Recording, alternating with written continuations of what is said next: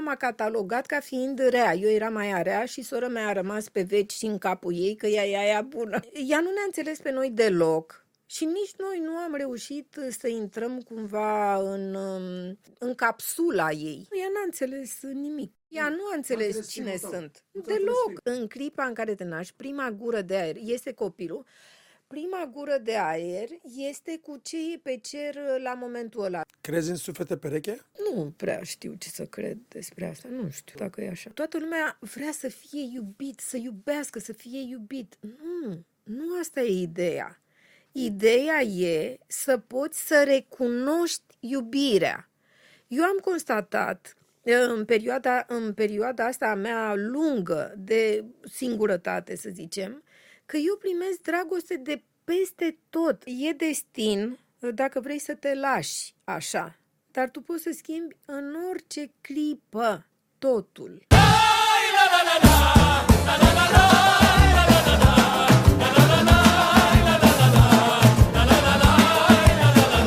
Bună seara!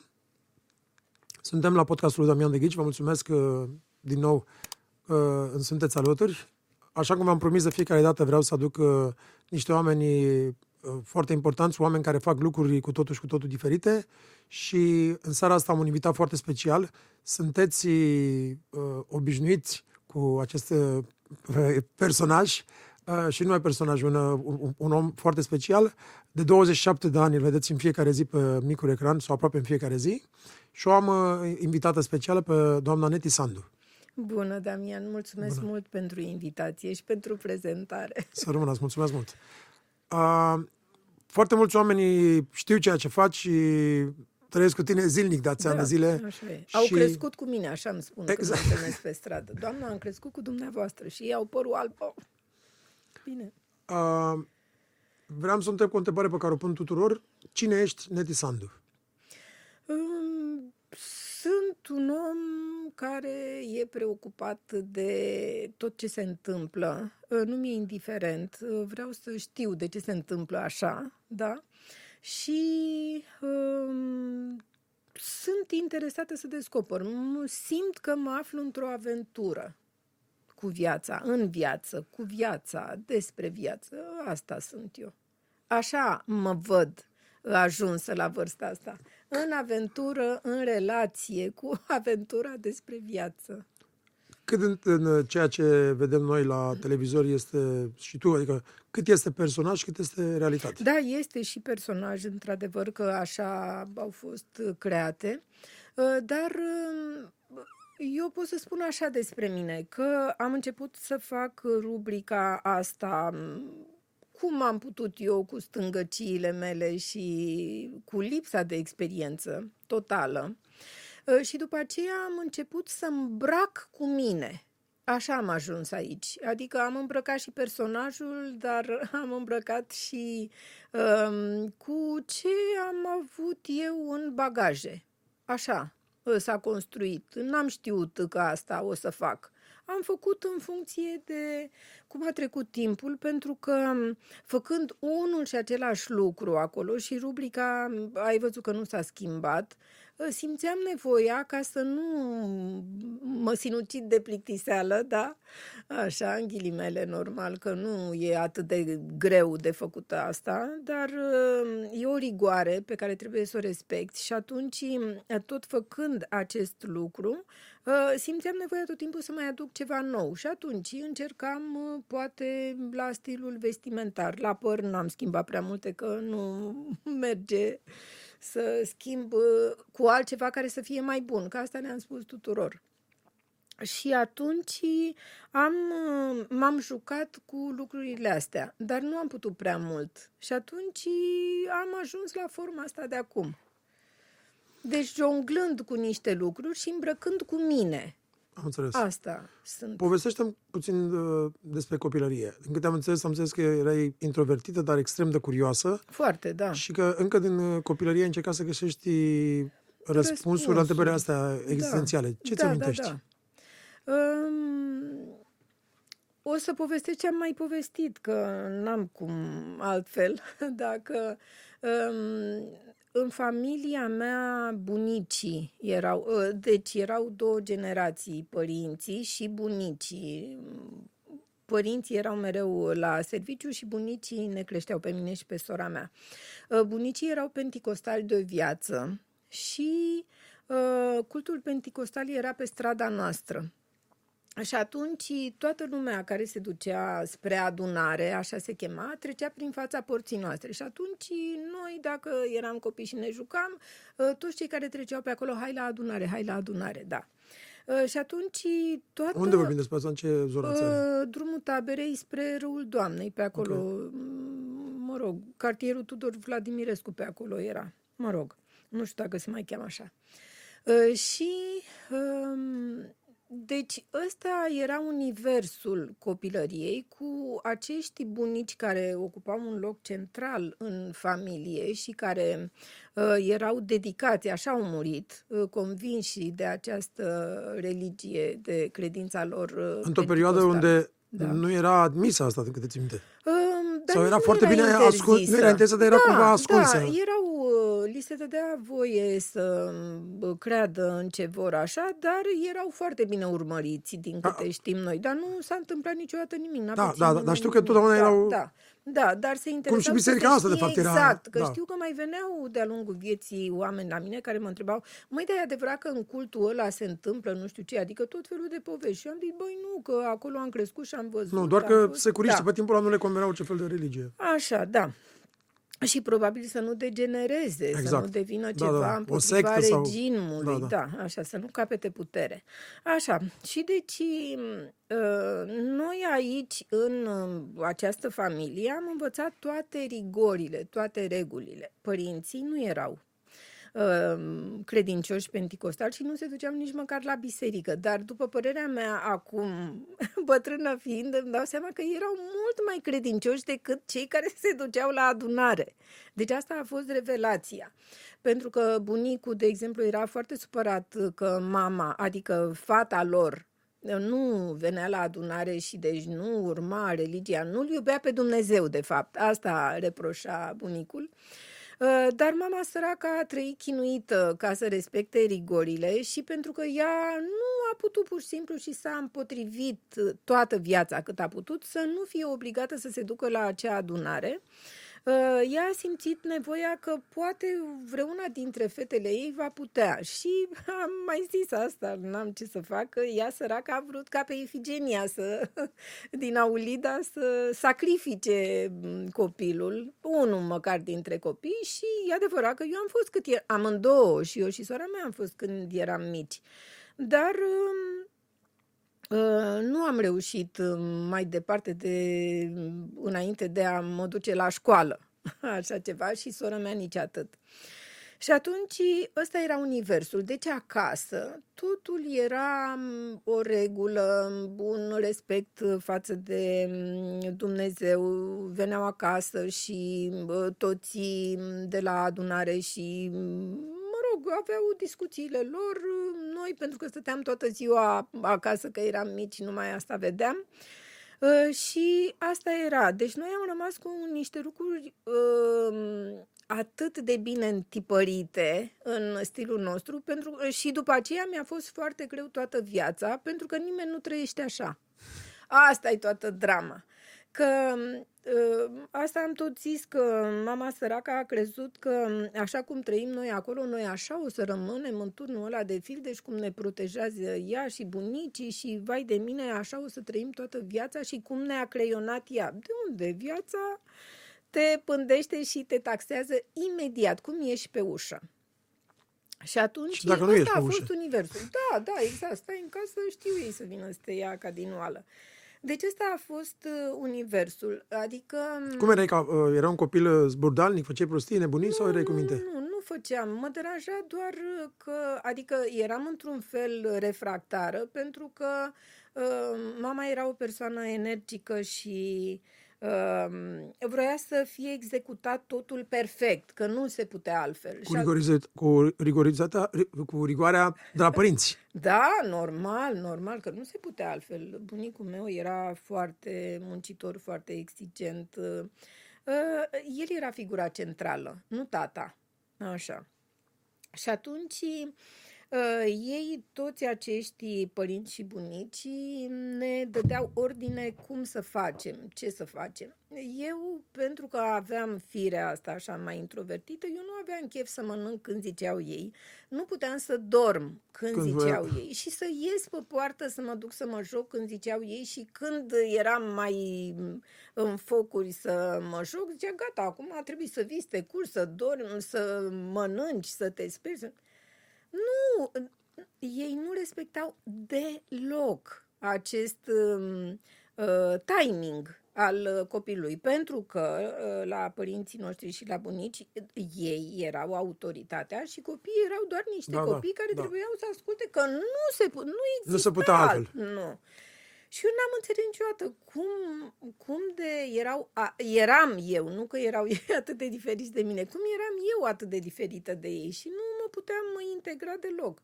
Nici casa nu mi se părea că mi se potrivește. Așa a fost toată Nu, doar copilăria. pur și simplu tu erai un copil care vrei să explorezi, să experimentezi da, și, și așa să, e și normal. Să da. se respecte spațiul ăsta. Adică uh, acum am chef, uh, de exemplu, veneau uh, la geam, hai gata, ieși afară. Păi stai că eu acum citesc o carte, tocmai l-a prins pe ăla, îl chinuie, vreau să văd, suferă, nu suferă. Nu, nu, gata, s-a terminat. Aici aveai nevoie, de, bine. aveai nevoie de spațiul tău și de da, intimitatea ta. Exact, exact, da. Dar în rest nu era un copil care să faci nebunii sau asta? La școală cum, ai, cum ai fost? La școală eram foarte serioasă, muncitoare și conștiincioasă, învățam foarte bine, dar asta și pentru că, într-un fel, m-a direcționat, um, m-a încurajat, să zicem, sau mi s-a lăsat culoarul, mai bine zis așa, pentru că sora mea nu i-a plăcut. Tocmai pentru că ei ne obligau. Și sora mea, dacă a fost obligată, a ales să nu. Nu. Dar felul ei uh, tăcut așa uh, și senin, senin, senin, cu seninătate refuza să învețe. Da, există, ceva așa. există câteva modalități, da, da, da. clar. Adică la vârsta noastră acum ne dăm și noi seama de asta. să scap, învățam. Dar întâmplarea făcea și că mie mi se potrivea.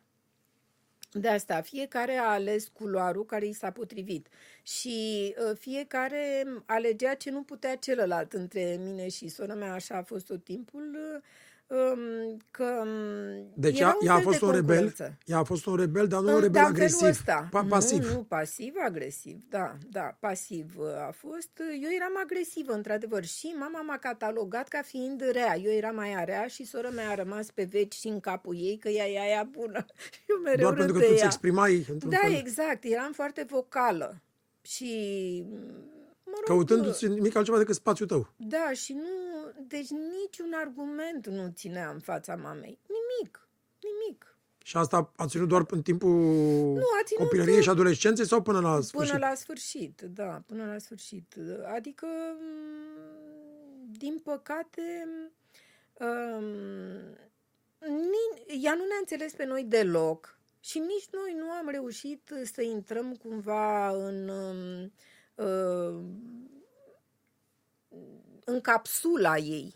În ceea dar, ce își dorea ea de la da, voi, Da, da, da. Dar uh, ea era foarte fericită că eu sunt așa, că, uh, adică se mândrea foarte tare cu mine. Dar eu Se mândrea, da, asta o, găs- o regăsim de multe ori la, la, la mulți părinți, unde da. ei se mândresc, se mândresc față de alții cu noi, da, da. dar în persoană niciodată nu spun Ba nu, că mă lăuda așa, mă lăuda tot timpul și mă încuraja să fac niște lucruri, dar um, nu, ea n-a înțeles nimic. N-a, n-a înțeles pe românește cum ar fi sau într-un limbaj mai nu, trendy? Ea nu a înțeles, n-a înțeles filmul tău. Sunt. Nu ți-a înțeles filmul. Da, deloc, deloc. Eu vedeam de atunci că nu înțelege, dar acum și mai tare înțeleg că ea nu avea cum să înțeleagă. Dar era extraordinară. Deci luată separat așa pe ceea ce putea ea, ea era nemaipomenită din toate punctele Doar de că vedere. nu, nu înțelegea filmul. Nu, nu înțelegea deloc. Și ea știa, ea așa fusese crescută, că doar ea e părintele. Numai ea știe ce e cel mai bine pentru copilul ei. Și când vedea că nu fac ce trebuie, o îl chema pe nu știu care de pe stradă să mă convingă, chema ajutoare. Și eu trebuia să mă lupt cu toată lumea, pentru că eu da, știam da, da, da. exact ce vreau, adică nu mergea așa. Am citit că ți-ai petrecut vacanțele în la... faimosul las fierbinți. da, Cum să, doamne, ce frumos. Foarte frumos. Da. Bunici, bunicii erau acolo? Sau? Uh, era... Uh, aici intervine povestea tatălui. Uh, mama lui uh, a fost uh, fată de chiabur, uh, așa, și au avut uh, pământuri foarte multe acolo.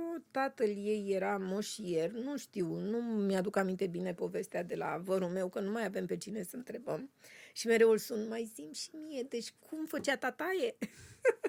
și el se bucură că nici el nu mai are cu cine să vorbească. Așa. Și deci uh, străbunicii uh, erau moșieri și au crescut două fete.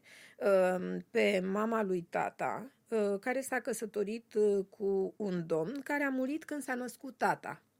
Și atunci tata a, născut, a crescut singur, uh, fără tată, toată viața și uh, era un tip uh, foarte plăcut, dar timid, așa, fără tată. Deci persoana fără tată. Și um,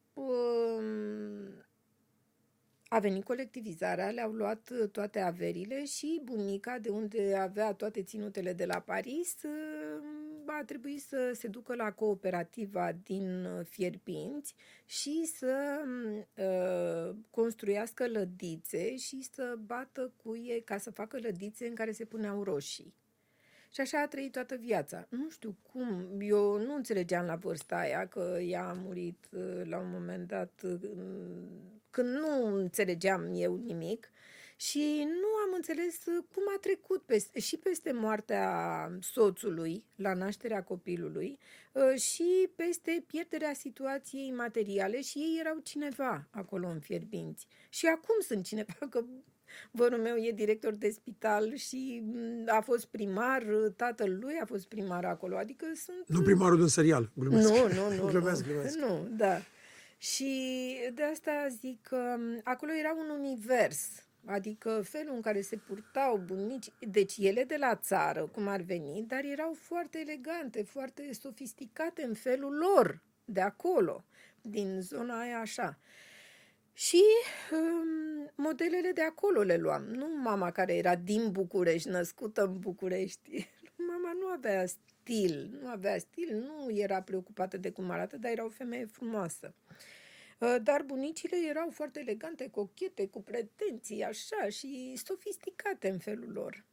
Adică bunicile. Și deci pentru... vacanțele ți le petreceai acolo și în rest era aici în da, București. Da, da, da. Și uh, cu verii mei și acolo mergeam de sărbători, în vacanțe și așa. Și era universul uh, copilăriei. Din câte am înțeles de la bunicul tău, te-a marcat foarte, ți-a marcat foarte mult existența. Da. Și el ți-a, ți-a spus că există viață după moarte. Da, și da, că... da. Nu neapărat atât. Fraza centrală era că trebuie să te mântuiești. Și atunci ce însemna asta? Că tu nu trebuie să trăiești viața asta, că viața asta nu contează, ea trebuie netrăită, pentru că promisiunea e după. Asta era. Și m-am apucat să citesc Biblia. Doamne, mă împiedicam la fiecare pasaj de acolo, la fiecare capitol. Am făcut ca și cum conspectam o carte, așa am citit Biblia. Ca să poți să o înțelegi în Păi aprofunzime. da, da, adică, na, făceam uh, treabă ca lumea. Și um, am încercat să înțeleg și orice întrebare îi puneam bunicul, bunicul, Aoleu, zice să nu mai întrebi asta la orice, dacă ziceam, dar cum arată Dumnezeu? Da, o întrebare Nu simplă. era frică, așa. adică cum erau pe, pe vremea, adică ca și cum puneai la îndoială... Nu, dar era ca o blasfemie, Da, da, era da. ca o Da. crimă de les Da. majeste, ca, nu știu, ceva uh, de nepermis, așa ceva, să întreb Să cum întreb e orice Dumnezeu. despre- Orice, nimic nu era voie.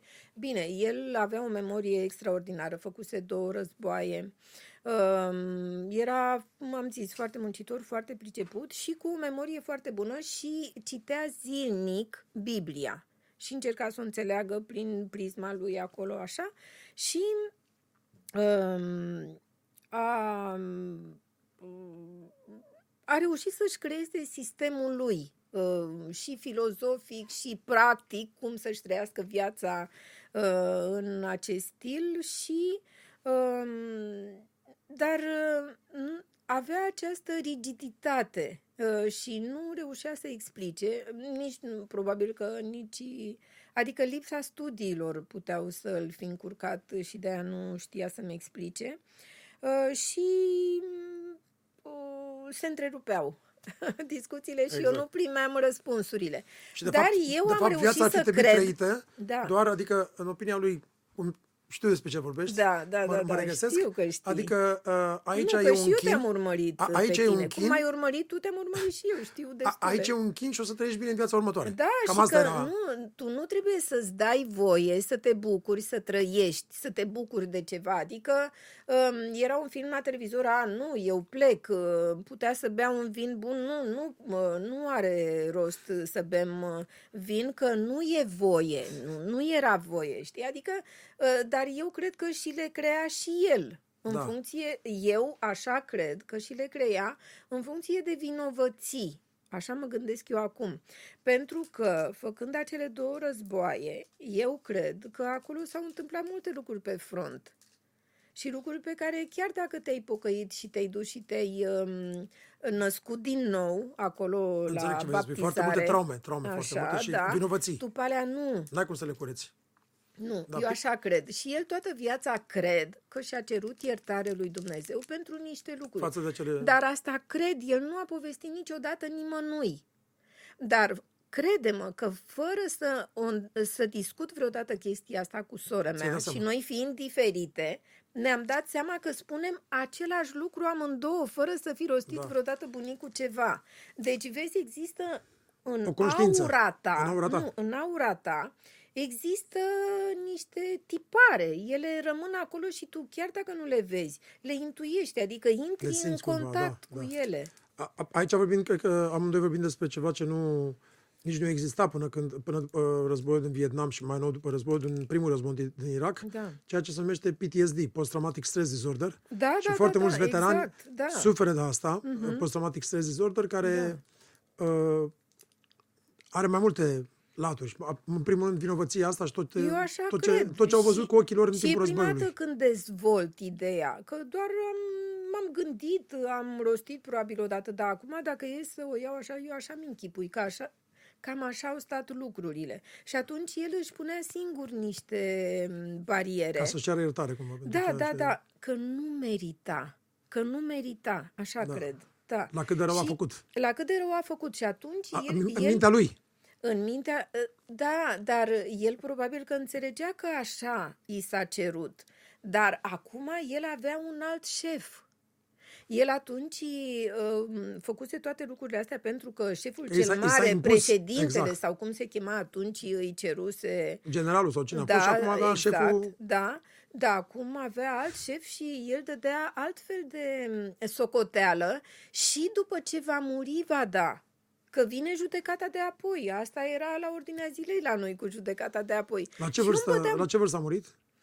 El avea 92 de ani. Wow, deci a trăit. Da, a trăit foarte mult și cu mintea foarte clară. Da. Uh, Și- La ce vârstă te-ai îndrăgostit prima oară, Neti Sandu? Păi nu știu, că așa m-am îndrăgostit când eram în 12-13 clasa ani, patra, ca să- când eram, da, nu, nu, cred că, uh, nu știu, cred că între a patra. Dar îți dai seama. Dar după aia în îmi plăcea adolescență, un adică coleg. dragostea da, adevărată. Da, da, da, da, da. Um, da, Am, nu am știu auzit ce. că, așa mi-a spus mie o păsărică, că ai avut o plecare spre muzică. Da, da, am fost la Palatul Pionierilor, te rog. Și chiar vreau să fii să cântăreață sau ce, să cânti la, la Uh, instrument? Eu la școală uh, am avut o profesoară de muzică și care ne testa pe fiecare să vadă dacă poate să ne ia la cor. Mă rog, m-a luat și pe mine, mă mai ducea la operă, la concerte, la nu știu ce, că doar eu promiteam, eram cu minte așa, eram așa, adică făceai ceva cu mine. Și după aceea uh, ne trimiteau de la școală la Palatul Pionierilor. Și pe mine m-au trimis la canto. Și m-am dus, uh, nu știu, în clasa a șasea, a șaptea, pe acolo, cred, da, și um, m-a plăcut uh, profesorul de acolo, mi-a dat să învăț niște partituri și uh, m-au ales chiar uh, să mă prezint la uh, spectacolul care urma peste o lună, să zicem așa, și când să vină spectacolul, profesorul a evadat în străinătate și a rămas acolo. și s-a terminat totul. Bravo și după lui. aceea nu m-am mai dus. Nu m-ai da. dus. Nu, că până se reorganizau, până se făceau jocurile din nou, nu mai, că mama a zis, nu, trebuie să înveți. Că Ți-ar așa." plăcut să fii o Mi-ar mare fi cântăreață? plăcut. Da, da, da, da, mi-ar fi plăcut, da. Are părul tot de-a face cu ceva cu Mirel Matiu?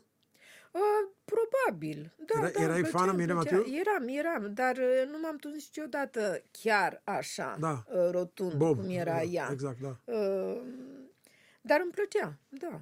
Normal, trebuia să-ți alegi modele de acolo. Cum a ajuns Neti Sandu să aibă această pasiune despre astrologie? Um, am ajuns uh, Sau citind. când a fost prima oară? Da, când... da, păi asta vreau să spun, uh, că am aflat, uh, circulau, circulau pe vremea liceului, cam așa, uh, niște mm, broșuri dactilografiate cu zodiile, așa, și ajungeau ferfenițite alea de cât erau de răsfăite de, a, tu ce ești, gemeni, a, stai că citesc eu de aici, am o carte, stai că citesc. Ei, și noi cu asta ne delectam la vremea aia. Uh, Și după aceea, când eram uh, pe la mm, 20 de ani, cred, cam așa, am aflat că există efemeride. Dar nu știam ce să alea, dar că de acolo se pornește. Așa. Au mai trecut niște ani până le-am văzut uh, ce să alea.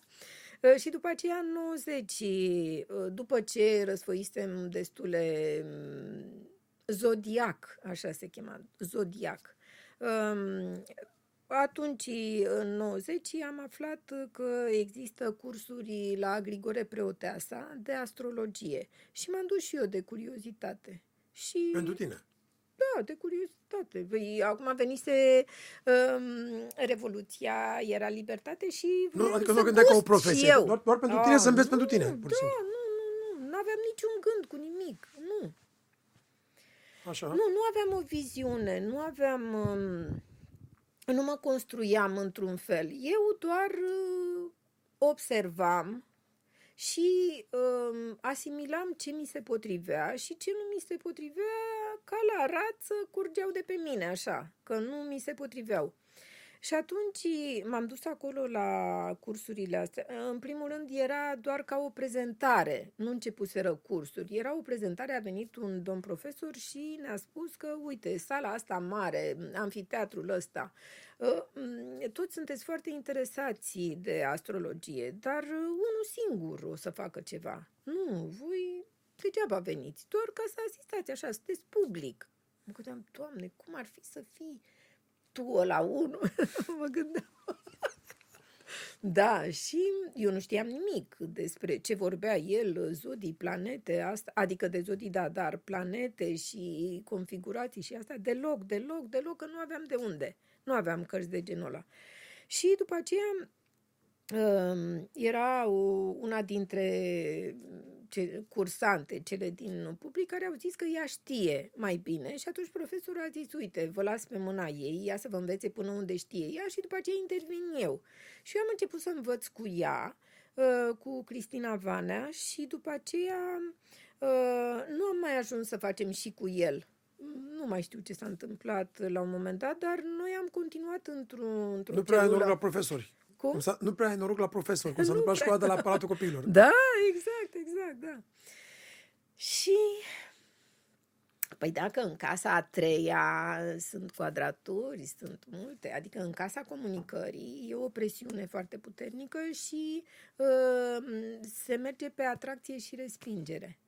Toate au niște explicații, că asta mă interesa. De ce sunt așa? Adică, din, datorită, nu din cauza, datorită m, a ceea ce observam eu la bunicul, cum gândea el, eu nu m-am întrebat niciodată de ce mi-a dat mie Dumnezeu asta. Eu mă întrebam ce trebuie făcut să nu mai primesc asta. Asta mă preocupa. Invers. Da, și adică trebuia să fie o cauză și exista un jalon pe care eu trebuia să-l ocolesc. Asta înțelegeam eu. Și m, atunci m, am, uh, de asta zic că am observat, uh, Ai- Erai la Cristina Vanea, deci ai studiat cu eram ea. la Cristina Vanea, da, așa. Deci am asta e învățat imediat cu în ea. 90, da- dar ea, presupun, să pregătise înainte de Ea, Revoluție, da, avea ea acces la avea cărți o de, de, cunoștință. de străinătate sau ceva. Da, da, da. Că Noi nu avea prea niște aveam... uh, cărți. Da, da, ea avea niște cărți și avea o prietenă cu care conversa pe tema afară. asta. Nu, uh, era, bun, cred că o profesoară, uh, tot așa tânără ca și ea, uh, și de la tatăl ei mi se pare că avea o carte m, sau două, nu mai mult, dar uh, a- aveau ABC-ul. Așa. Și am învățat, uh, tot așa am început să ne xeroxăm cărțile, că nu erau cărți și după aceea am, um, am început să învăț singură și ne întâlneam în parc la ea, la, în Floreasca și ziceam, hai că vin până la tine, te scot în parc să-ți explic ce am înțeles și ce n-am înțeles. Și așa au continuat la FF, la fără frecvență, um, studiile mele de astrologie, mă duceam acasă și făceam, de asta ziceam că așa cum am învățat în facultate, abia în facultate am învățat să învăț, ă, acum deja știam să învăț și după, că asta era întrebarea, cum am ajuns să fac asta? Ă, Pentru că după ce am terminat facultatea, am um, m-am plictisit, mi-am dat seama că îmi lipsește ca la drog, că vreau în continuare să învăț și uh, m-am apucat de asta. Și atunci am început să învăț exact cum învățam pentru facultate, ca și cum dădeam examen, ca și cum venea sesiunea uh, și E- e vreau să mare termin lucru. facultatea. E mare lucru să înveți să, să înveți. înveți și fără să te Nu, să, constrângă. să înveți să înveți. Da, e mare păi lucru. da, asta a fost constatarea mea, că abia în facultate am învățat să învăț, pentru că mi-am dat seama în primul an, când m-am dus, am citit toate cursurile și am zis, Doamne, dar ce ușor este, Doamne, și ce frumos. Și când m-a scos la la tablă, ca să zic așa, Nu știe nimic. Put- Dar nu puteam să redau, adică înțelesesem perfect, materia mi Dar nu era învățasei. foarte clară, Da, nu, dar eu nu nu, digerasei. nu, eu nu învățasem să o redau. nu era De toți pe oamenii ăștia, redat. deci în afară de uh, Cristina Banea, care ai spus, și profesorul, uh, sunt sigur că de-a lungul anilor ai căutat și afară și în străinătate și în toate astea și cărțile pe care le-ai citit. Da. Ai găsit pe cineva care să fie chiar uh, incredibil de... Adică că e o știință astrologia. Da, este, Dar ai găsit pe este. cineva care e cu totul și cu totul special? Unul dintre acești Uh, nu. profesori sau cineva? Nu. Nu, nu am întâlnit. Pur și simplu ei s-ar putea să existe, dar nu n-am întâlnit. Deci, pur și, simplu, și de, de mereu mă fapt, la, gândesc. la bază stă aceeași știință și doar Da. fiecare o interpretează Da, și după aceea am tot citit tot felul de cărți și um, aceeași carte, dacă o iei la rând de două, trei ori, mai descoperi alte lucruri și alte lucruri. Și ăsta, adică eu mă felicit că am avut această dorință să o re-răsfoiesc de mai multe ori și să descoper lucruri că mai găseam câte un citat pe câte undeva și mă gândeam, bă, dar ce carte o fi citit ăsta? De a spus chestia asta, că înseamnă că există, mai există ceva pe care l-aș putea afla. Și când luam la răsfoit cărțile mele, le găseam acolo, dar e foarte multă informație, nu poți să reții tot. Îți și de aia conduci, îți trebuie. conduci viața... Nu. Eu nu pot să La un spun moment dat asta. ți-ai condus-o după asta? La început? Nu. Eu am început prin a verifica în oglindă, uitându-mă în trecut, să văd de ce s-au întâmplat niște lucruri. Adică m-a îngrozit astrograma când după ce mi-am construit-o și așa și mi-am dat seama că e proastă de nu se poate. După care am început să mă pansez, așa, și să zic, da, da, stai un pic, că nu e chiar așa și tocmai de aia, pentru că descoperisem că quadraturile pe care le aveam în astrogramă nu erau dezastruoase, că fără quadraturi nu poți să progresezi. Și, um, de exemplu, am, uh, sunt săgetător cu ascendentul în fecioară. Nu se pupă una cu alta, dar tocmai asta m-a ajutat. Adică asta te propulsează, adică îți dă un impuls, o, fac o presiune ca să Să ieși din depășești, zona de confort. să ieși de Sunt acolo. berbec Da, da, da. cu ascendent în berbec. Tu? Mamă, e tare. Greu. E foarte, e viață grea. Pentru ceilalți, că tu te descurci. da, cunosc, cunosc, cunosc, da. Așa. Și m-a mai rat o berbec. Da, de aia e foarte bine. Văzând oameni din jurul tău, eu întotdeauna Da. am avut o întrebare de când eram mic. Da. Uh, mă suna mama Dumnezeu să o ierte. Am, am plecat în țară de mic, de la 18-19 ani am fugit. Și mă suna mama, să Da, zicem, mi-aduc aminte ce spuneai. da, a la trăit până în televizor. 2011, Dumnezeu să o ierte, bun- bunica mea care m-a crescut. Și mă suna, să zicem, între 95, de când ai început tu la ProTV, Așa. până în 2006, 7 până m-am întors în România, ze- 10 ani, 12 ani de zile. Mă suna și îmi spunea, vezi că am văzut-o pe asta la televizor și a spus, la care mă uite femeia asta care în fiecare zi îmi spune cele mai adevărate lucruri. În mintea ei săraca, Da. uh, și a spus că să ai grijă că o să fie așa și o să fie așa, sau mâine iei bani, sau păi mine faci nu știu ce, sau ce Da, se zicea. Exact. Sau ce, ce spuneai tu acolo în, Da. în ziua aia. Și am început la un moment dat să-mi pun întrebări. Asta înainte de episodul care ți-am spus cu fosta mea, care era... Da, da, da, da. Așa? Exagerată. Exact. Uh, am început să-mi pun întrebări. Zic, bă, da, în aceea zi cu mine, Da, să născuți. mai alții. să născuți încă, să zicem, din 6 miliarde sau câți erau atunci, Da. în anii 90, mai să născuți încă un milion sau două sau trei sau cinci milioane de oameni. Dar ora se întâmplă același lucru astăzi la toți. Deci noi toți ăștia 5 milioane o să luăm bani, toți 5 milioane o să ne meargă rău, toți 5 milioane... Astea a fost întotdeauna a- au fost întrebările mele. Bineînțeles, e, e un lucru generalist, da, adică pot tu să-ți cum spui. explic cum merge Te rog. treaba. Um, ideea e că, de exemplu, luna ajunge în casa banilor și eu mă, eu mă uit în astrogramă când scriu toate astea, pentru că nu pot să inventez. Asta e prost, glumesc. Și atunci, ce înseamnă luna în casa banilor, da? Deci toată lumea care e berbec, dacă are luna în taur în ziua aia, ia bani. Dar ce înseamnă? Tu poți să iei bani că e ziua ta de salariu. Nu la toată lumea e. Altul poate să ia din colaborare. Altul poate să ia numai pentru că vine Cristi și îmi lasă pe masă niște bani. Și eu am luat bani. Pe, mi- pe mine mă preocupă de o viață cum funcționează, adică cum adică, cum adică luna în, um, deci luna în taur se transpune în acești bani și eu, berbec, pun mâna și iau banii. Adică cum? Cum vine treaba asta? Deci sunt fascinată. Și ai văzut asta Dar ea așa întâmplându-se merge. non-stop? Deci a, ea așa merge, așa funcționează. Eu sunt fascinată. Eu de-aia fac asta. Deci Pe vezi mine asta, nu vezi mă asta non-stop. interesează să- ghicitul. Observi asta non-stop, da? Da, numai asta văd. După aceea, asta- în- în asta vin cu banii, bani da, din în urmă. altceva. Deci Exact. nu e zi de salariu, da? Pentru că, teoretic, ă, pentru tine taurul reprezintă casa salariului, dar nu e obligatoriu să fie, pentru că alții au alt ascendent și nu se potrivește să iei bani de la serviciu obligatoriu. Și atunci pot să fie bani din urmă sau uh, că uh, s-a greșit la niște uh, calcule și ție îți revin niște bani înapoi. Ok. Deci din atât de multe variante, eu sunt fascinată de variantele astea, atât de multe care mie nici nu pot să-mi treacă prin cap. Aici e toată treaba, nu că nu e adevărat. Eu nu că pledez că e adevărat absolut tot ce spun, eu pot să spun doar că nu am cum să scriu să se potrivească tuturor. Asta pot să spun cu mâna pe inimă. Da, nu are cum. Dar într-o formă sau alta, Da, într-o formă. În... se întâmplă do- do- doar că tu să nu ești spun conștient. Cum fac eu. Eu extrag ideea principală. Dacă mă străduiesc cu două idei, așa cum uh, ai văzut că e horoscopul 1 și 2. da. Dar nu pot să întind la mai mult, să scot trei variante, pentru că e foarte greu ca să se întâmple atâtor oameni un singur lucru. La fel. Da, două e și mai greu, dar să pun trei variante, deși se poate. Unora varianta trei li se potrivește, dar nu pot să extind la trei. Dar într-o formă sau alta, ca să, să fie și pe înțelesul meu și Da. al tuturor, Da. tu vrei să spui că am dat exemplu așa cu banii, putem să dăm fresh un alt exemplu, da? Hai să mergem da. pe asta.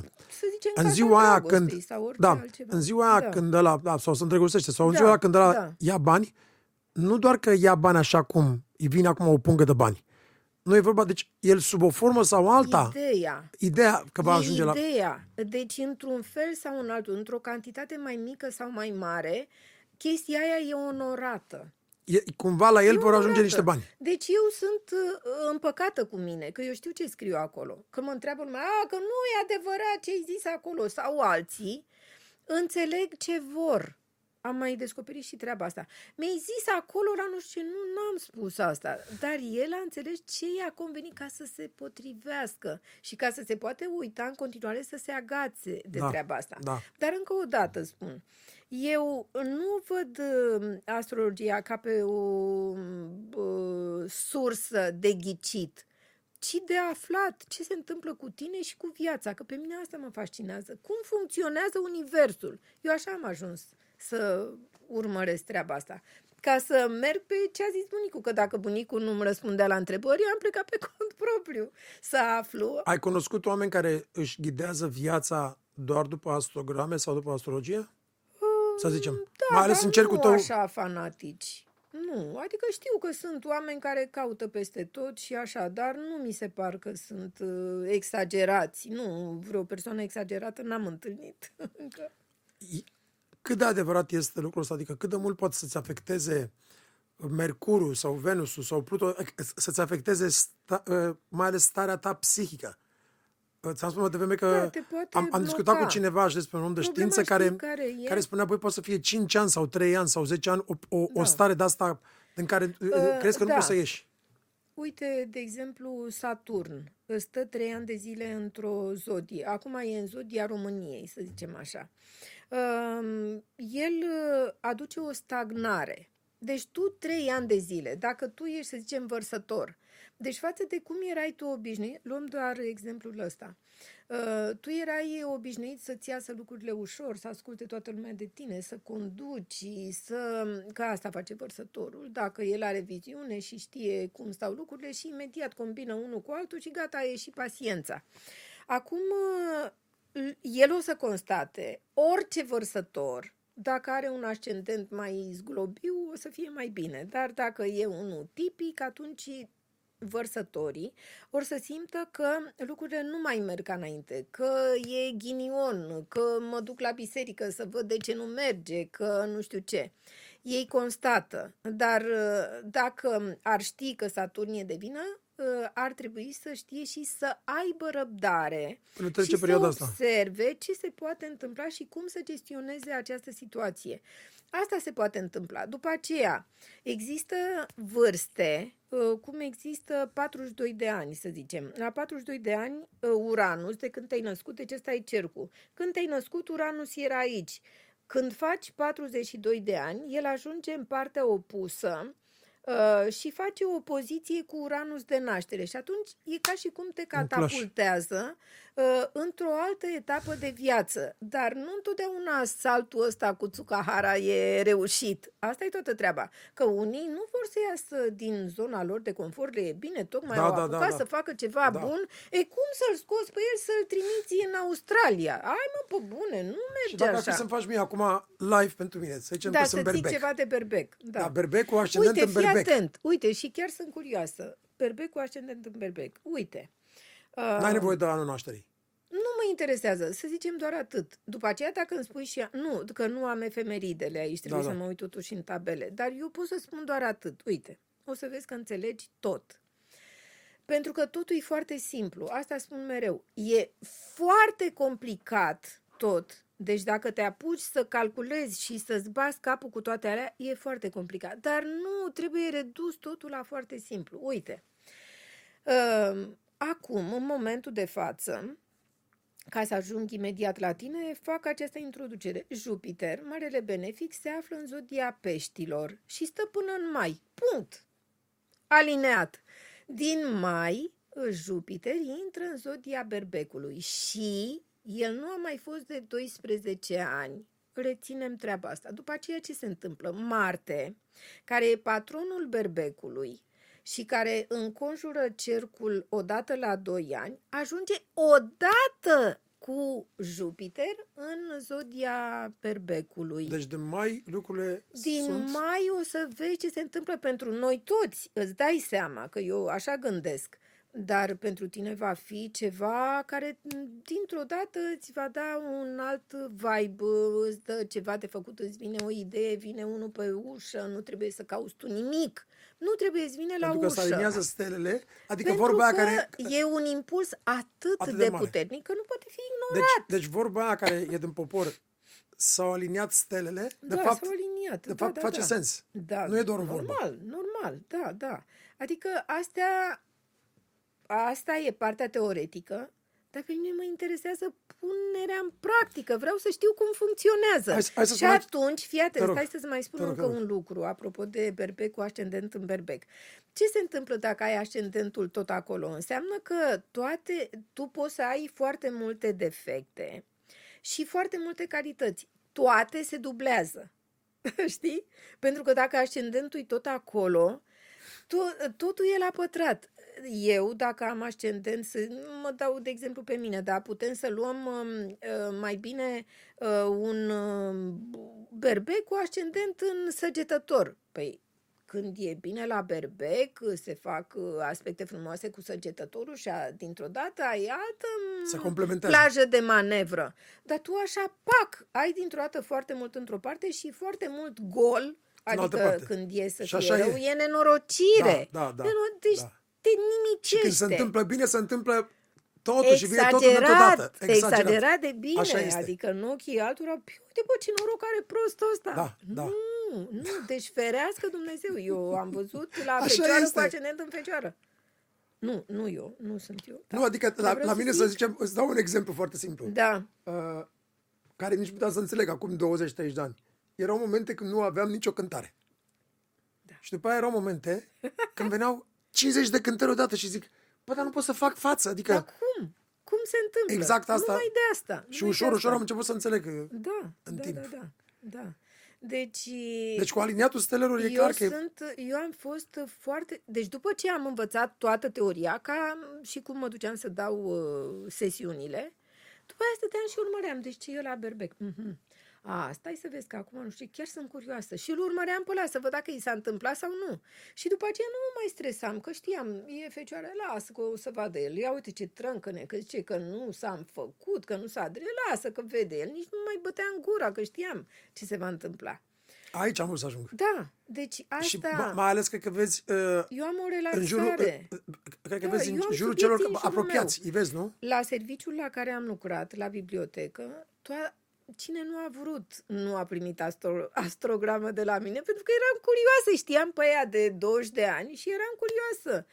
Ia să văd de ce au făcut așa sau de ce sunt așa sau mm, uh, tip, oricum eu învățasem tipologiile. Asta mi arăta zodiacul. Tipologiile. Dacă ești berbec, ești așa și așa și așa, adică aveam uh, Clar o imagine. un profil. Aveam, eram profiler, Da, așa. da, da. Deci aveam profilul și după aceea când îi făceam astro, Doamne, vedem imediat. Și plus că dacă mă așez lângă tine, imediat aflu din tine ceva. Aflu, intru în câmpul tău, nu în tine. În câmpul Înțeleg. tău acolo uh, iau niște informații și le văd în astrogramă. Deci mi s-a întâmplat așa. Dacă mă roagă cineva, uh, nu mă întâlnesc cu el. Vorbesc doar prin telefon, nu Ca să cer nu intri bani. în câmpul magnetic. Nu, nu vreau. Și vreau să văd dacă se potrivește. Pe mine asta mă interesează. Și îi spun la telefon. Uh, uite, eu văd așa, așa. Nu știu să spun de ce, dar în timp ce vorbesc cu el, îi spun aici e problema. Aici e problema, știi? Deci mi se întâmplă să intru în câmpul, dar eu nu pot să spun că am calități paranormale, să ne înțelegem deloc.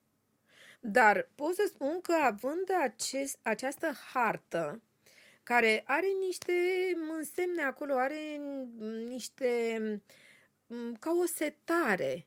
Uh, Ea e ca o m, um, ca o ștampilă. Deci, e clar că Deci noi- în clipa în de- care de- te deci naști, noi venim... fii atent, în clipa în care te naști, prima gură de aer este copilul, prima gură de aer este cu ce e pe cer la momentul ăla. Jupiter era în cine se naște azi, de exemplu. Are luna în taur spre gemeni, că acolo e luna, da? Jupiter e în pești la 7 grade, nu contează. Și toate celelalte, toate, îi se așează în plămân. E acolo, da? E, și în funcție de asta, absolut uh, toate lucrurile uh, care se întâmplă uh, de aici încolo se raportează uh, anul întâi, când ai un an, uh, se, planetele din zona aia fac legătură cu ce ai tu pe piept, da? Cu ăla de la naștere. Când ai 20 de ani, uh, se raportează la ce ai tu pe piept acolo. Deci, asta vreau să spun, există o amprentă, ca o ștampilă, pe care o primești odată cu prima gură de aer. Ștampila aia îți rămâne ca și cum ai avea un chip pe tine. Astrograma asta este aproape același lucru și după aceea când eu mă uit, nu știu dacă e exact așa, eu spun cum descoper eu. Nu știu, altul poate să spună altfel. Așa și astrograma aia îți dă niște informații, adică practic ea se activează, are un câmp, mai bine zis. Deci crede-mă că astea le descoper vorbind acum cu tine, că nu am redat vreodată lucrurile așa. Eu le gândesc, le simt, le știu eu acolo, știi? Dar dacă mă pui să explic, acum văd că le explic așa. Și atunci aia se activează, dar se activează ce e în tine, ca și cum s-ar prinde niște beculețe și se intersectează cu ce am zis. Și ți-am spus, i-am făcut odată o astrogramă unei doamne, am vorbit două ore cu ea, nu și explica și nu și explica și i-am spus, doamnă, aici, căutați aici în locul ăsta. Și într-adevăr a văzut ce s-a întâmplat, era ceva groaznic, nu aveam de unde să știu ce e, știam doar că acolo e problema și acolo trebuie să o caute. Da. Dar dacă te uiți, astrograma nu spune nimic. Nu spune nimic, se uh, combină Marte cu Jupiter, face un triunghi cu roșu, unul cu albastru și ai terminat. Gata, asta e astrograma. Păi asta e nimic. Am o întrebare aici cu tot respectul da. față de știință, da? Dar pe curiozitatea mea, eu sunt un, da, un, păi un, asta. un om de foarte, foarte întâlnit. curios. Sunt de foarte curios. Întâlnit. Da.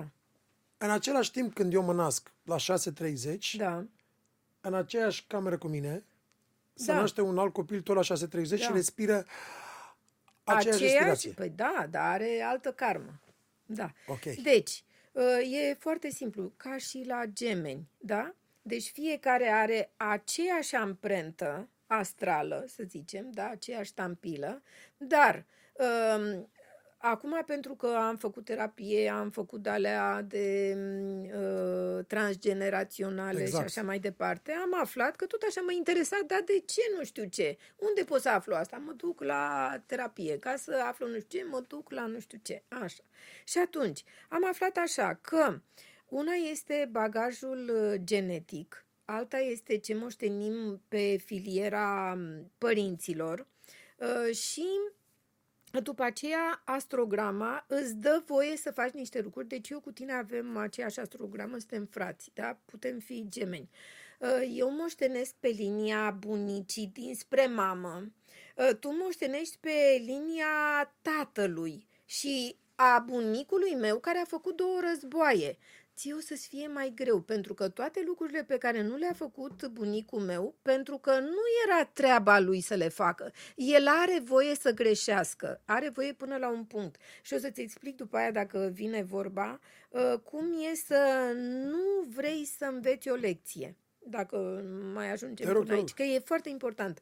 Așa, și atunci tu moștenești pe linia bunicului care a făcut cât a putut atât a ales el să facă, poate nici nu i s-a cerut, că, adică poate în astrograma lui nu era să facă asta, dar nu-l doare capul pe bunicul, bunicul, nu bunicul meu, așa, uh, pentru că după tine, uh, după mine bunicul, vin uh, toți ceilalți. Ei trebuie să rezolve, pentru că tu când vii, tu știi în ce familie te bagi. Adică nu poate spune nimeni că vine uh, copilul, că vai, nu, nu am ales eu să fiu în uh, familia asta sau nu, eu nu mi-am ales să trăiesc în România. Ai mă, pe bune, ia lasă vrăjeala, că nu merge așa. Tu alegi, tu da, alegi. Normal, Înainte să fii aici, doar că tu înainte. uiți. Păi da, normal, că nu ai voie să ții minte. Nu, că aici trebuie să fie tot un nou nouț ca să o iei de la zero, să ai putere, că altfel faci depresie. Așa, și atunci Ai văzut tu... filmul Soul? Nu știu. Duminică l-am văzut, mi-a fost ah, recomandat de da? niște prieteni și de niște terapeuți. Suflet. Uh-huh. E un de, e desen animat. Mm. Da, e, a fost lansat în 2020, e extrem de, da. de interesant cu Jamie Foxx, nu te ah. tot. Și e un tip care e un muzician de jazz, uh-huh. uh, are o știre foarte bună, uh, ajunge să cânte cu cineva care își dorea și exact da. în ziua cade într-un canal și moare. Uh. Și nu moare, dar pentru următoarele două ore explică tot ce se întâmplă cu sufletul nostru. Când se duce în lumea cealaltă, Da, lumea da, de dinainte, lumea de dincolo, Da. uh, copilul care își alege personalitatea și care își alege familia, e, Da. e extrem de important. O să-ți placă la nebunie. Da, am citit și eu o carte a lui Newton, nu știu cum, un uh, psiholog, terapeut uh, care a studiat viața dintre vieți. Și spune clar cum te duci la plasme și ți alegi niște variante de părinți și, adică niște, vreo cinci variante de părinți și vreo cinci de vieți. Și după aceea există și cineva care te corectează puțin, că mai bine alege-o pe asta, pentru că e cineva care știe peste tine ce se va întâmpla. Cu toate da. că ție viața aia când vii aici ți se pare dificilă și de Da. multe ori îți vine să-ți iei... Da, Dar că de ce uite cum mie? i-a De dat ce mie? Dumnezeu, i-a dat Dumnezeu. Nu, nu, nu. Aia ți se cuvenea. Pentru că um, există acea um, aia în eter, cum se cheamă, în acașa, nu altfel, eterul, um, reușește să amprenteze acolo fiecare lucru pe care îl gândești și pe care îl faci, da? Și um, de acolo, din acea plasmă uriașă, să zicem, se confecționează următorul suflet care vine la încarnare și se ia de acolo și în funcție de ce e acolo se construiește karma, destinul. Și tu trebuie, adică m- mi se pare că fiecare venim de la, eu spun ce văd din astrologie, că noi avem de la început uh, suntem într-o zodie care are niște defecte, noi pe alea trebuie să le corectăm și să exacerbăm toate celelalte calități pe care le are o zodie. Și atunci tu vii cu acea încărcătură care ți se potrivea în funcție de ce ai făcut. Da? Hmm. Și asta e povestea sufletului. Ai văzut, ai văzut când citești la diferiți oameni uh, astrograma similarități? Sau când ai avut de, de multe ori lucruri care... Da. A, Da, sunt, să zicem, niște mm, tipare. Uh, Tipare, exact, tipare, da, dar de aici până la a spune cu exactitate ce Nu, o să bineînțeles că facă, nu, nu, nu. se poate spune, pentru că eu în orice moment pot schimba ceva înăuntru și să se schimbe totul. Și cel care reușește să mm, lucreze atât de bine cu el, el uh, se sustrage din această amprentă pe care o primești la naștere. Aici e magia. De la planul acesta Da, ea și divin sau cum rezolvă vrei să treaba spui. asta. Da, nu, ea e ca un fel de karmă, adică trebuie să încapi în această karmă, dar tu te poți sustrage, asta am aflat la yoga, că m-am dus și la yoga odată cu astrologia, și acolo am aflat că poți să uh, te uh, extragi din această um, închisoare, să zicem, a Aceste a amprente. tiparului. Aceste amprente, care unii o numesc karmă, alții o numesc da, da, da, destin, da, da, da. alții o numesc așa ți-a fost aceea, scris. Da, după aceea eu am văzut uh, în uh, cartea de astrologie. Uh, îți zice ce face Venus în fiecare plan, în fiecare zodie, ce face fiecare dintre planete și după aceea îți analizează axa karmică uh, și căreia îi zice capul și coada dragonului, adică e cum sunt moșul și baba, știi? Da. Exact așa arată. Asta e uh, capul dragonului și stă, să zicem, în berbec, da? Și exact în partea opusă stă coada, care e desenat invers, da? Așa. Și îți dă definiția a ceea ce ai fost. Deci dacă axa asta karmică are capul în berbec, înseamnă că m, ai fost impulsiv, ai avut, nu, ia caracteristicile de berbec. Și ce zice că trebuie să faci? Să, uh, în viața asta, trebuie să înveți să ai răbdare, să-i recunoști independența celuilalt, uh, să-l ajuți, să fie empatic, ceea ce berbecul nu-și propune. Peștii fac asta.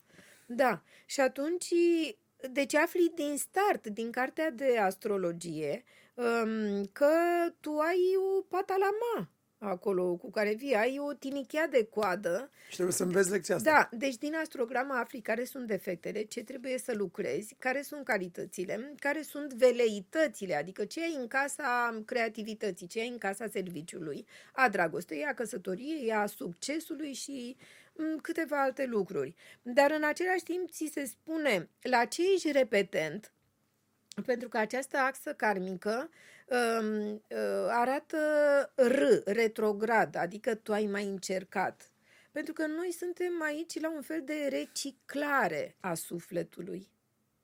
Asta e toată aventura pe pământ, dacă e să o luăm așa. E amuzant, da? Hai, Cam așa foarte, arată. A sunat foarte fain asta. Cam așa arată. Reciclare sau detoxifiere sau... Da, și asta, da, adică uh, e o categorie, deci se vine într-o categorie de spirit, da, și tu trebuie să upgradezi. Foarte simplu. Ca să treci la un următor nivel, Da, în și următoarea ar fi viață. bine fără suferință.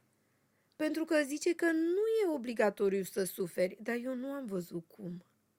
Poți să ajungi la următorul nivel fără suferință. Nu am văzut, dar mai caut.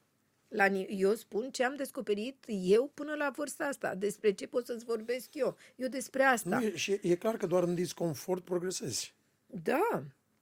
Și suferința, adică trebuie catarsisul ăsta ca să se ardă și ca să accepti că de fapt asta e toată treaba. Noi nu putem să acceptăm. Adică m-a înșelat ăla, mi-a făcut, mi-a adres mm, suferință, ești nemulțumit că asta e soarta ta, că a trecut timpul, că uite câți ani ai, ia uite ăla cum a reușit să facă și tu, ia uite cum ai pierdut. Când îi aud pe toți că zic că au pierdut ani, N-ai pierdut, frate, i-ai câștigat. Că am stat 10 ani cu ăla și mi-a distrus viața. Nu ți-a distrus, tu i-ai dat voie, așa. Și în 10 ani ai învățat cum să nu-ți petreci următorii ani. Nu, Dacă ai așa învățat. văd. Păi asta Dacă e. nu, o să iei și de la după capăt și aceea, o să fii retrograd. Trebuie să, trebuie să accepte. Dacă accepti, nu mai trebuie să treci prin suferință. Dar, când zic accept, eu zic un verb. Nu, el e un proces. Aia e toată treaba. Cum să accepti fără să treci prin toată acea maiegutică și toată um, um, malaxorul ăla care te face zob. Vorbind, Ca de, să acel, nu vorbind te de acel naști altul. faimos uh, cuvânt care îl folosesc toți și mai nou și în terapie și asta, să treci peste acel ego. Da, da, da, da, păi acolo e lupta. Acolo, acolo. Să omori ego Da, da. Deci asta e că... Există, uh, există a- diferite zice- variante de a, de a ucide ego, știi și tu? Păi da, normal. Mai multe feluri de a ucide ego. Da.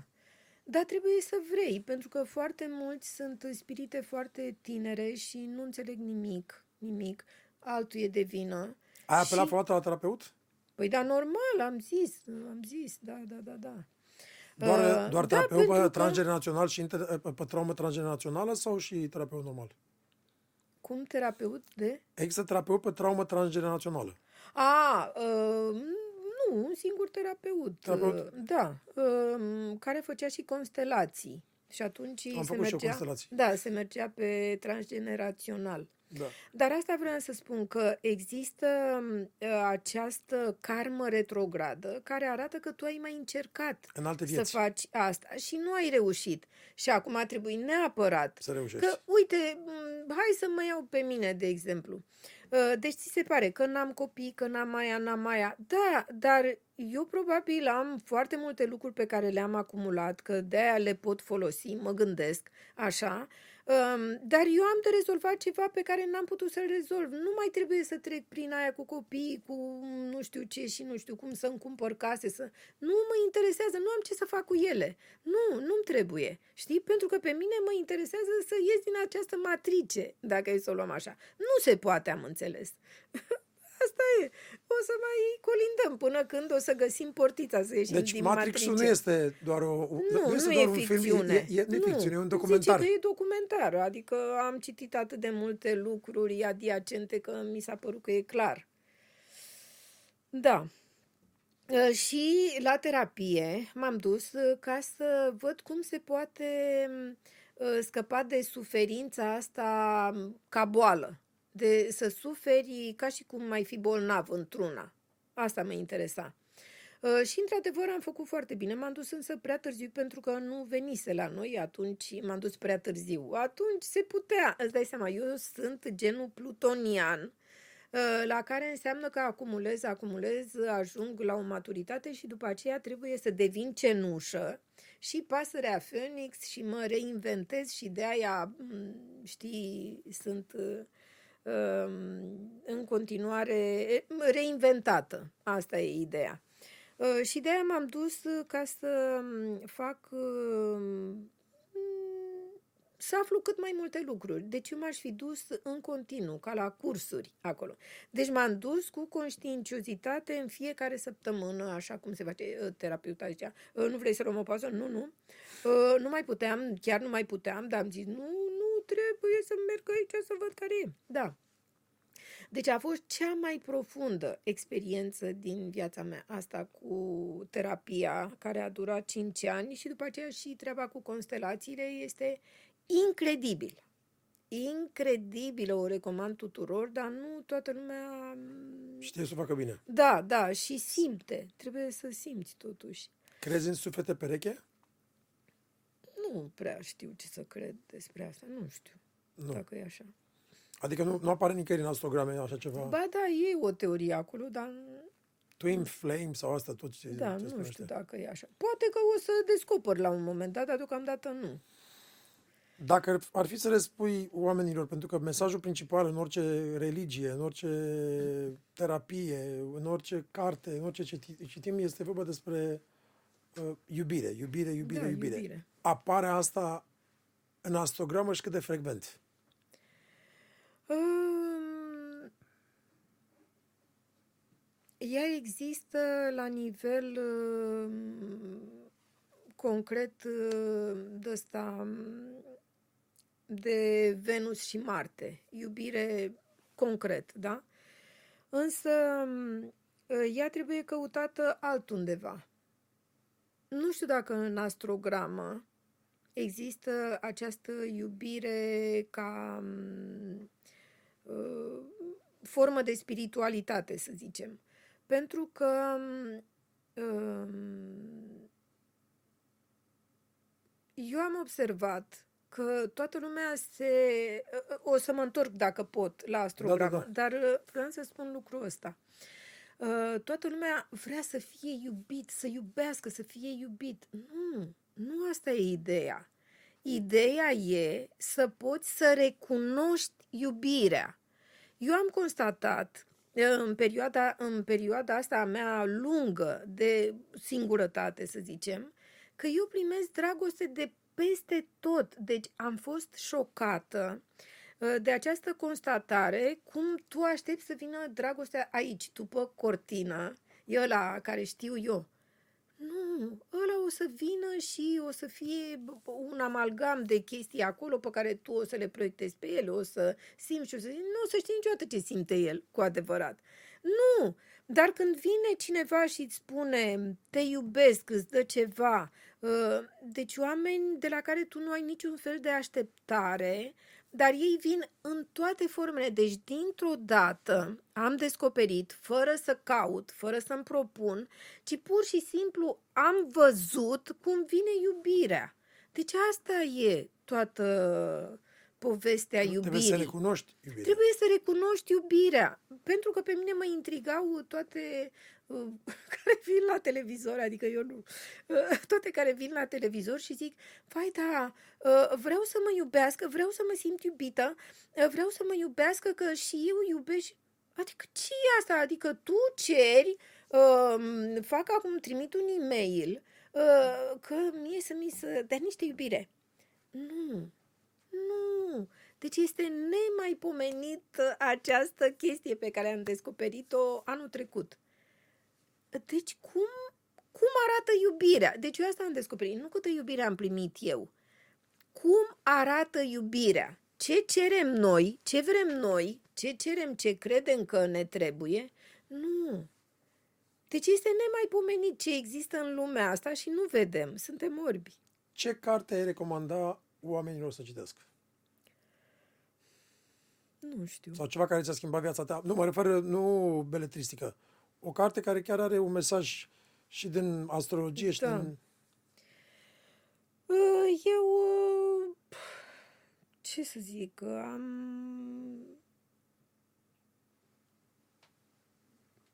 Am o singură carte uh, pe care am răsfuit-o, am ferfenițit-o, ca să zic așa.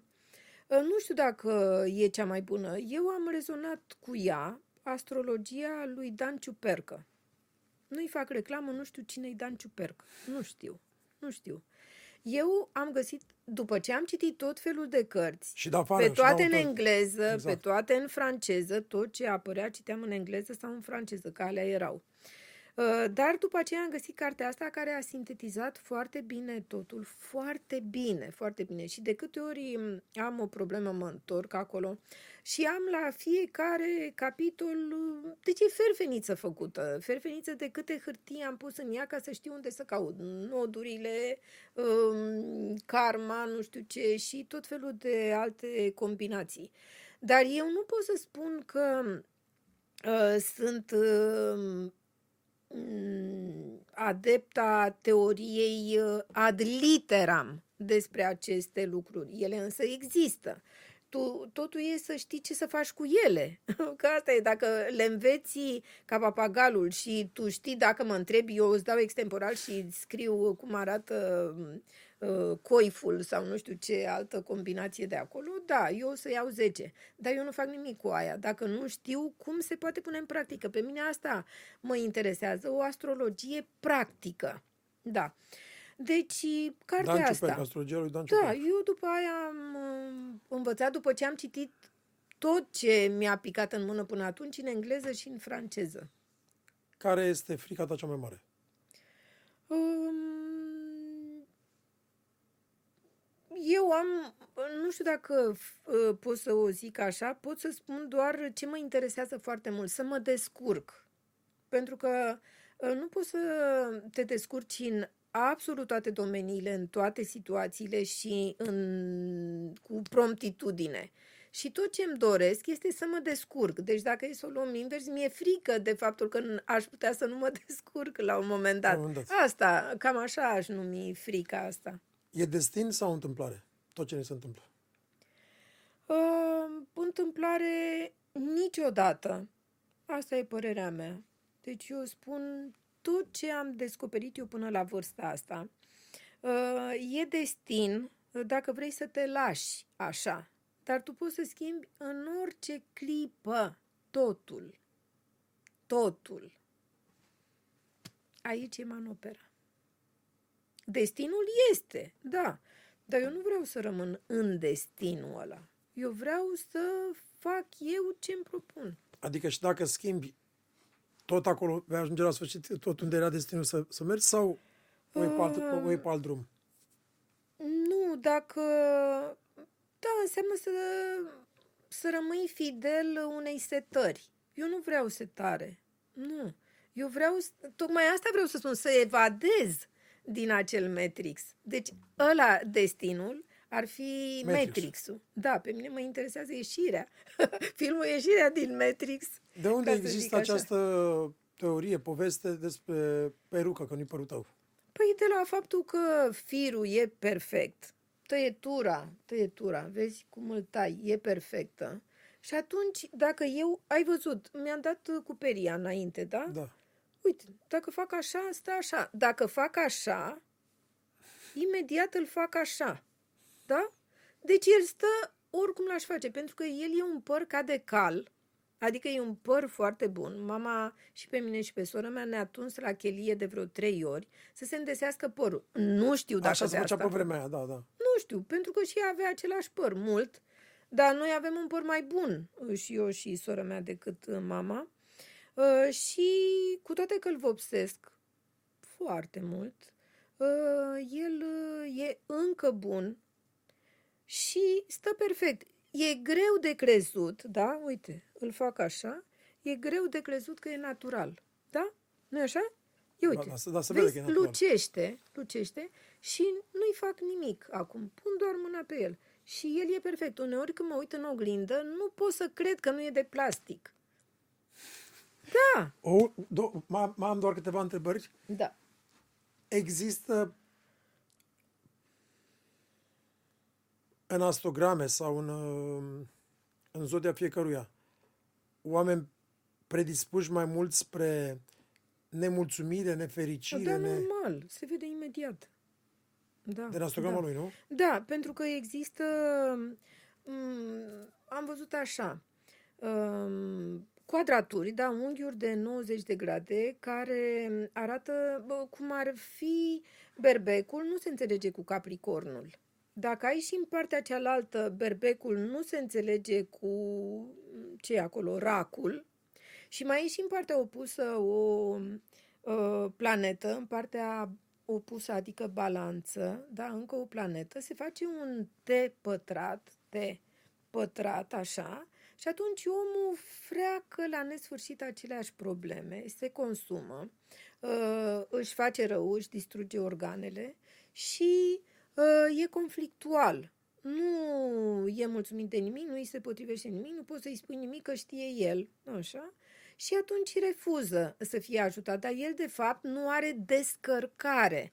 Pentru că acest unghi de 90 de grade ar fi bine ca să aibă din partea asta, deci unghiul e așa de 90 de grade, aici e berbecul, aici este racul, să zicem, și aici e balanța. Deci ă, aici ar fi bine ca din ă, berbec să aibă în leu o planetă. Dacă are planeta acolo, el dintr-o dată, băi, nu mă înțeleg cu tine, dar uite, mă duc cu Cristi toată ziua și construim și facem. El mă înțelege. Tu nu mă înțelegi pentru că ești exact pe unda mea vibratorie aia perturbată, dar eu descarc, așa se zice, descarc foarte bine pe mm, Cristi, operatorul, da? Și am rezolvat, dar ei nu au toată viața, se chinuie cu treaba asta. Și atunci cum funcționează? Eu ce aștept? Aștept uh, în timpul anului, când ajungem în zodia leului, când ajung toate planetele în leu. A, băi, totdeauna mie merge bine când suntem în iulie, zice ăla. Păi normal că doar atunci planetele fac aspecte cu alea. Deci, astea se văd foarte simplu.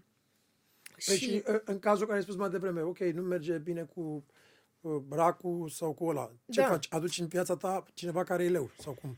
Uh, e bine să mm, să aduci pe cineva care e într-adevăr la un interval pozitiv, cum ar fi unghi de 90 de grade pe cineva leu, dar ăla o să încerce să te domine și ție nu o să-ți placă. Tu berbec, da? Nu tu, tu berbec. Am înțeles, ai de. Așa. Uh, și după aceea uh, am văzut că mai funcționează încă ceva. Ascendentul unuia să se asorteze cu ascendentul, uh, cu zodia.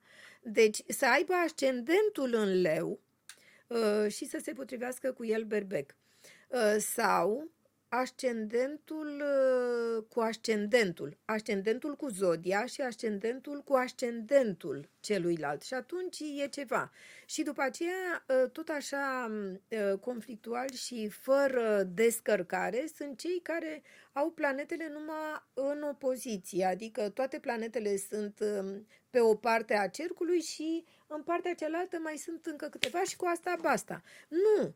Ă, cel care funcționează aerisit, ca să zic așa, e cel care are planetele răspândite de pe toată suprafața cercului și care are aproape în fiecare dintre zodii câte o planetă sau un indiciu, că nu toate sunt planete, sunt și stele fixe, sunt și alte repere, ă, și ă, care să-ți aducă informație despre cum este zodia aia.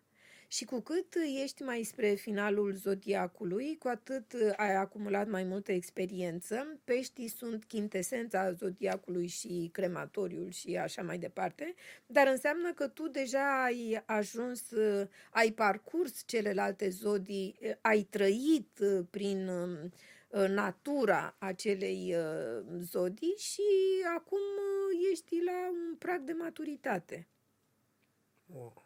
Da, E foarte mult. E o aventură, totul e o aventură. Ce ai vrea aici. să știe lumea despre tine peste 50-100 de ani când nu o să mai fii? Un citat al tău. Ce, ce ai înțeles tu în viață? Că totul se poate schimba într-o clipă în bine. Totul. Trebuie doar să vrei tu. Da. Există tehnici, există o putere interioară pe care o poți accesa și ce poate să fie mai la îndemână? Nu-ți trebuie bani, nu-ți trebuie instrumente, nu-mi trebuie nici o cheie franceză, nu-mi trebuie nimic. Aici am totul. Totul, totul. Nu mașini, nu vacanțe, nu, da, sunt bune și alea. Că așa Totul e înăuntru tău. creștem, așa creștem. Da, uh, și cum am spus de atâtea ori la televizor, uh, ce fac eu este ca să învățăm cum să învățăm. Pentru că deocamdată aici ne aflăm. Mai e până să ajungem la eliberare, da? Dar uh, deocamdată învățăm împreună să învățăm. Suntem niște școlari. Asta pot să spun. Dar în realitate nu e nevoie de ce fac eu. Nimeni nu are nevoie de asta, pentru că fiecare trebuie să se uite înăuntru, că acolo are tot, tot, de la căderea în neant și până când la se ridicare. va termina totul. Este totul înăuntru, totul. De ce am nevoie de altceva? Neti Sandu, îți mulțumesc mult la tot. Și eu mulțumesc. Să rămână fericită pentru tot ce faci și multă, multă sănătate. Mulțumesc și ție la Să fel. Mulțumesc. La, la, la, la, la, la, la, la.